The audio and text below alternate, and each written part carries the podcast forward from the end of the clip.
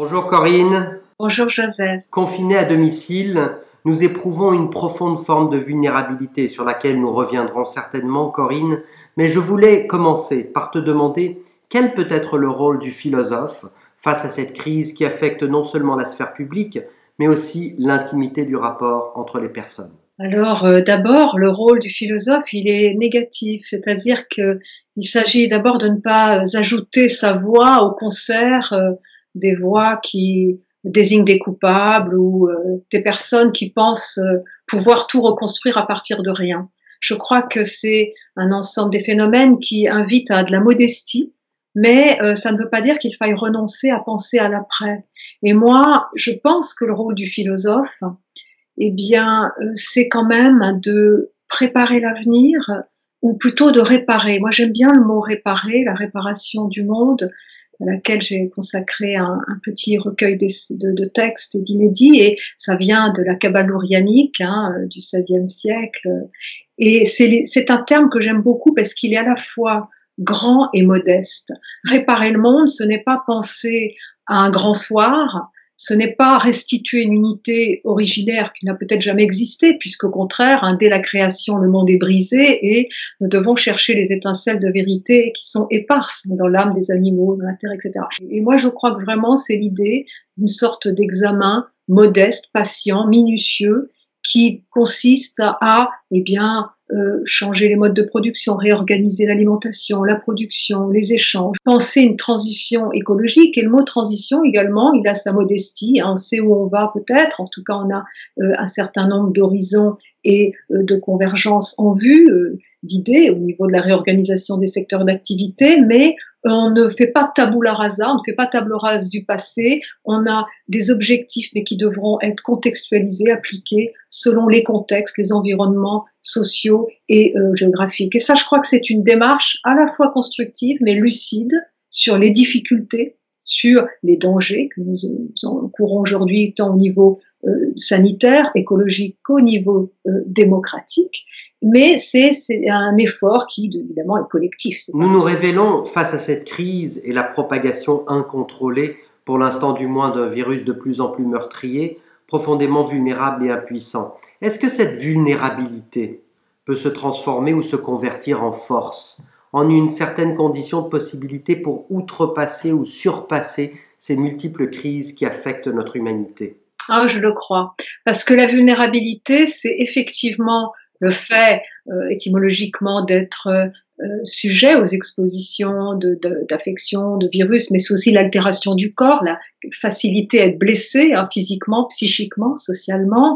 Euh, c'est donc une fragilité, mais c'est aussi une force, car c'est aussi la capacité à s'ouvrir à autrui, à être concerné, voire cerné par ce qui arrive à l'autre, comme dit Lévinas, la, la responsabilité. Et comme il l'écrit, seul un moi vulnérable peut être responsable, peut être concerné par ce qui arrive à autrui et pas seulement sans sur lui. Mais je voudrais ajouter que euh, on peut être étonné que euh, les humains souvent aient oublié leur fragilité essentielle qui quand même fait partie de la condition humaine, de notre mortalité, de tout ce qui échappe à notre maîtrise, à notre conscience et qui souligne aussi notre interdépendance, notre besoin de soins et des autres.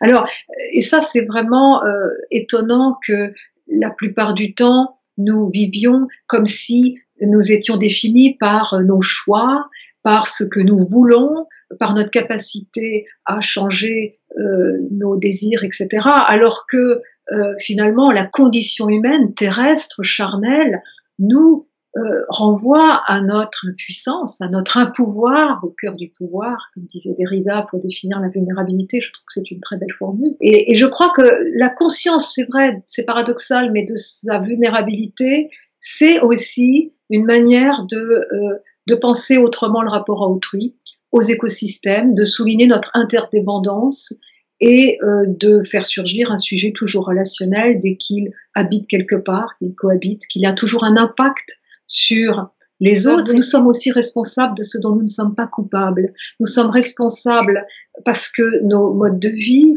ont un impact sur d'autres personnes dont nous ne voyons pas le visage, nous ne nous rendons pas toujours compte de ce que nous faisons, de l'impact de ce que cela, et pourtant nous sommes co-responsables car nous avons en tout cas participé, décidé d'avoir ce mode d'organisation sociale, économique, ces échanges, ce qu'on appelle la mondialisation. Donc là, il y a vraiment d'où l'importance d'élargir un petit peu sa perception du temps et de l'espace, comme disait Gunther Anders, afin de prendre conscience de cette euh, de cette communauté de vulnérabilité. Indubitablement, nous vivons une crise sanitaire et comme pour toute crise, nous pouvons espérer repartir au-delà d'elle autrement, en inventant de nouveaux schèmes, normes, valeurs pour habiter le monde. Mais pouvons-nous être si sûrs, Corinne, que nous repartirons autrement, que nous changerons notre rapport au monde, à notre habité dans le monde, ou bien n'est-il pas plus évident, plus réaliste aussi, pour les humains que nous sommes, de reconnaître que nous ne ferons que reprendre les mêmes schèmes utilitaristes et néolibéraux une fois la crise passée. En fait, ne crains-tu pas que l'humain se révélera au trop humain, voire même pavlovien, en réagissant comme il l'a fait depuis toujours et en ne traitant cette crise comme juste une crise de plus? Ah oui, c'est possible. Tout est possible. C'est-à-dire après Auschwitz, après Hiroshima, après aussi la catastrophe nucléaire Fukushima, il n'y a pas si longtemps que ça, c'est évidemment pas la même chose, hein, mais rien n'a changé ou peu. Donc on peut craindre, et je crois qu'on doit craindre que les individus comme les dirigeants ne continuent euh, le même euh, le même type de, de développement, ne, ne promeuvent encore le même type de développement, de mode de développement qui nous conduit pourtant euh, à la ruine, à une ruine pour laquelle il n'y aura ni vainqueur ni vaincu.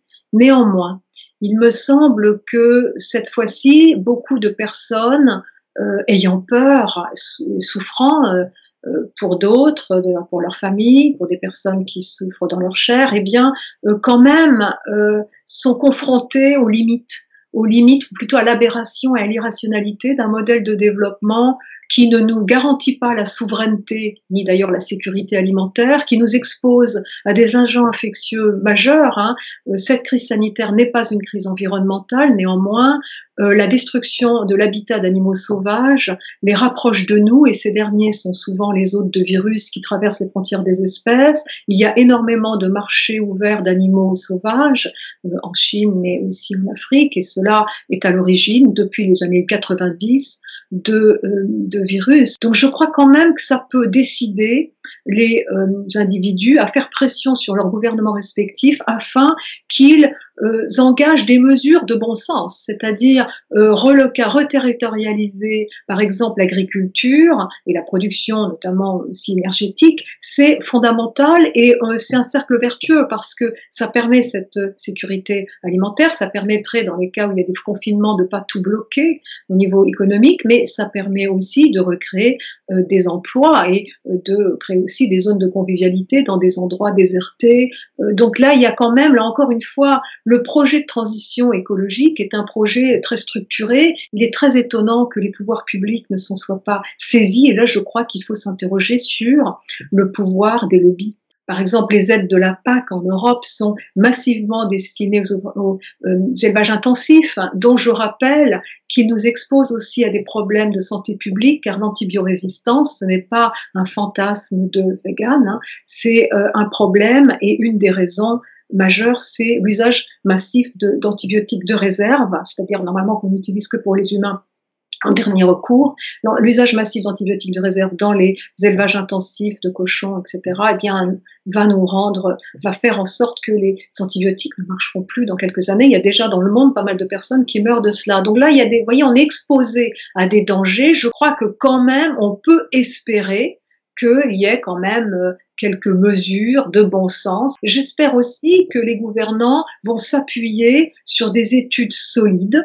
Ça suppose d'avoir une démarche pragmatiste dans les deux sens du terme, dans le sens banal, pragmatique, visant quelque chose de constructif et de concret, et pragmatiste, avec l'idée qu'on institue progressivement le bien commun, lequel n'est pas dans le ciel des idées, lequel n'est pas possédé par un individu qui serait un gourou, mais qui se fait aussi en faisant remonter les expérimentations menées ça et là au niveau de l'agriculture, de l'élevage, des transports, etc. Habiter mieux le monde, c'est euh, fondamental aussi parce que ça nous réconcilie avec nous-mêmes. Moi, j'ai honte du matin au soir de ce qu'on fait aux animaux. Je sais pas seulement parce que euh, je les aime et que je m'abstiens de produits animaliers, mais c'est parce que pour moi, ce que l'on fait chaque jour aux animaux sauvages, auxquels on dénie tout, euh, on, dénie parfois tout droit à habiter leur terre, on leur détruit leur habitat, aux animaux domestiques. Euh, tout ça, pour moi, c'est le reflet d'un modèle de développement déshumanisant. Donc, je crois que là, on a vraiment un boulevard pour changer sans se couper des traditions, parce que chaque société a ses traditions,